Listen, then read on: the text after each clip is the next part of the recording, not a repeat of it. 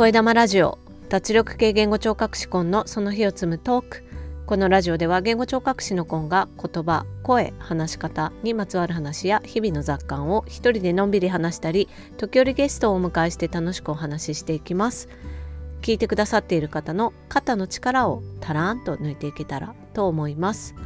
今日ははちがつとおか火曜日です。今日の札幌の最高気温は じゅうはちてんよんどということになってますが、これははちがつとおかれいじいっぷんの気温ということになっていまして、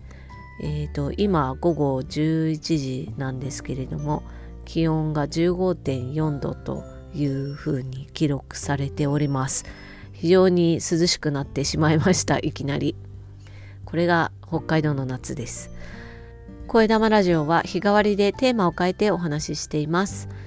月曜日は声、火曜日はビジネスに関すること、水曜日はブックレビュー、木曜日は話し方、金曜日は雑談、土曜日は北海道や札幌に関すること、そして日曜日はお休みをいただいています。今日は火曜日ということでビジネスに関する話、まあ、私の企業というかね、オンラインサービスを立ち上げていく様子をお話ししていこうと思っています。今日は私の声の相談とトレーニングのサービス、声の場というふうに名称をねつけたんですけれども、その名前の由来についてお話ししようかなと思います。声の場っていう名前はどうやってつけたかっていうと、ここならでネーミングサービスをされている方に依頼をして、えー、私がしたいことを、えー、文字でですね、テキストでお送りして、でそのやり取りをにさんかいしてで考えてくださって、全部のやり取りでいっしゅうかんにしゅうかんぐらいしかかかってないんじゃないかなと思うんですが、とてもスムーズなコミュニケーションができたっていうのがね、まず私にとってはありがたかったなっていうふうに思います。それもこれもですね、そもそもそのサービス、ネーミングサービスにお願いできたのか、えーと、オンラインコミュニティのハロコミと、あとオンライン軍師っていうつながりの中で知り合ったみちさんという、今ジュエリーをね販売されるっていうことで、ご自分のデザインのジュエリーを世に出すために頑張っておられる方がいるんですけど、その方はもうその私より前にそのネーミングサービスを利用されていて、すごく良かったっていうことで、えっと、ご紹介いただいてですね、でみちさんがそのネーミングサービスされている方と直接やり取りして、みちさんの方から紹介しますっていう一言ね添えてくださったので、まあ、あのじゃあみちさんからのご紹介ならっていうことで、すごくあの好意的に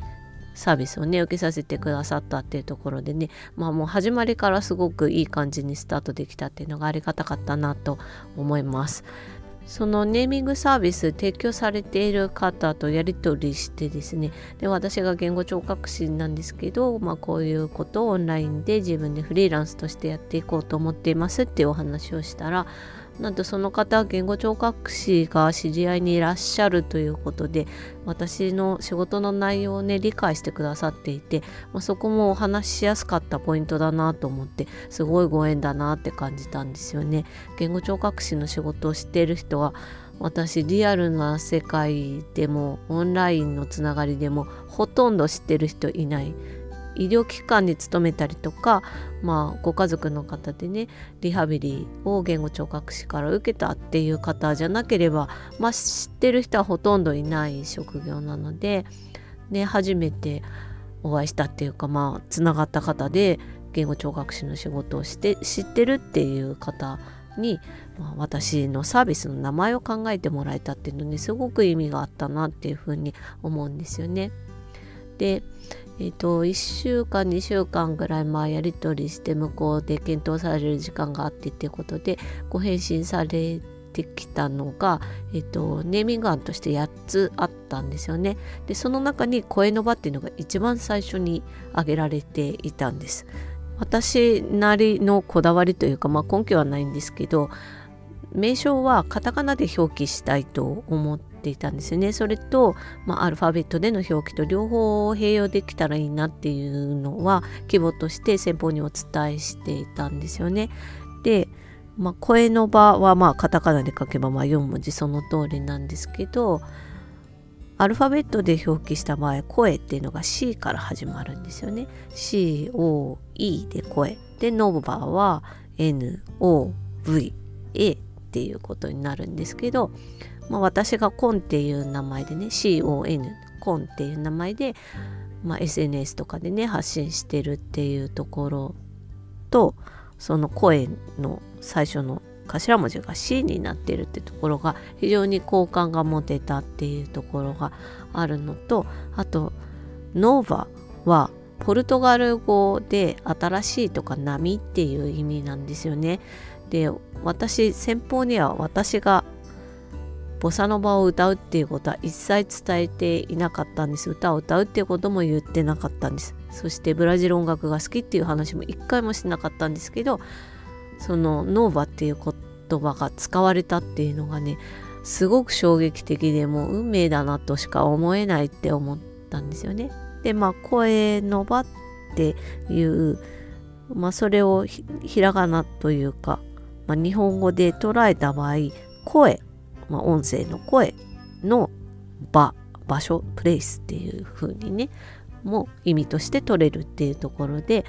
まあ、声のことをね考えたりとか、声について相談したりとかトレーニングしたりとかいうことで自分を成長させていくっていう場所になるだろうということで、そういうふうに考えてくださったということで、ね、いろいろとこううまくいい意味が重なっている名前ってで本当にねいただいた時感動したんですよね。でもう他の、まあ、やっついただいたんでね、他のななつもすごくいい名前がたくさんあって、私としては声の場がもうこれしかないだろうとは思うけど、まあ、お客様は私ではないですよね絶対に。なのでお客様っていう他者の視点としてどう見えるかっていうところで、まあ、オンライン軍師っていうコミュニティ、ちっちゃいコミュニティだったので、そこの仲間にどう思うかっていうのを聞いてみてね、どの名前いいと思いますかっていうことでアンケート取ったらね、もうダントツで声の場に票が入りまして、まあ皆さん私がボサノバを歌うっていうのを知ってて、まあもうこれしかないでしょうっていう感じでおっしゃってくれてっていうのもあるんですけど、まあ、私を知ってる人たちにとっても声の場っていうのはスッと入ってくるということで、まあもうこれしかないなっていうことで声の場っていう名前を選ぶことになりました。で、決まった後にね、あのネーミングサービスの提供してくださった方に、まあ、私実はボサノバを趣味で歌っているんですっていうことをお伝えしたら、もうあちらもすごくびっくりされていて、まあこれは本当にいいご縁だったなということで、この縁の巡り合わせにねすごく感謝しましたし、そのネーミングサービスの方にねつないでくださったみちさんにもすごく感謝しています。もうなんかこういうのって本当人づてでうまくつながっていくんだなと思って、私もこうやって自分のサービスが広がっていくといいななんて、オンラインサービスを自分で受けてみてすごく感じました。本当にいい勉強にもなりましたし、そしていい名前を授けていただいたことに本当に深く感謝しています。というわけで今日は私の声の相談、そしてトレーニングのオンラインサービス声の場の名称の由来についてお話ししました。今日はこの辺で終わりにします。カルペディエム、チャオ。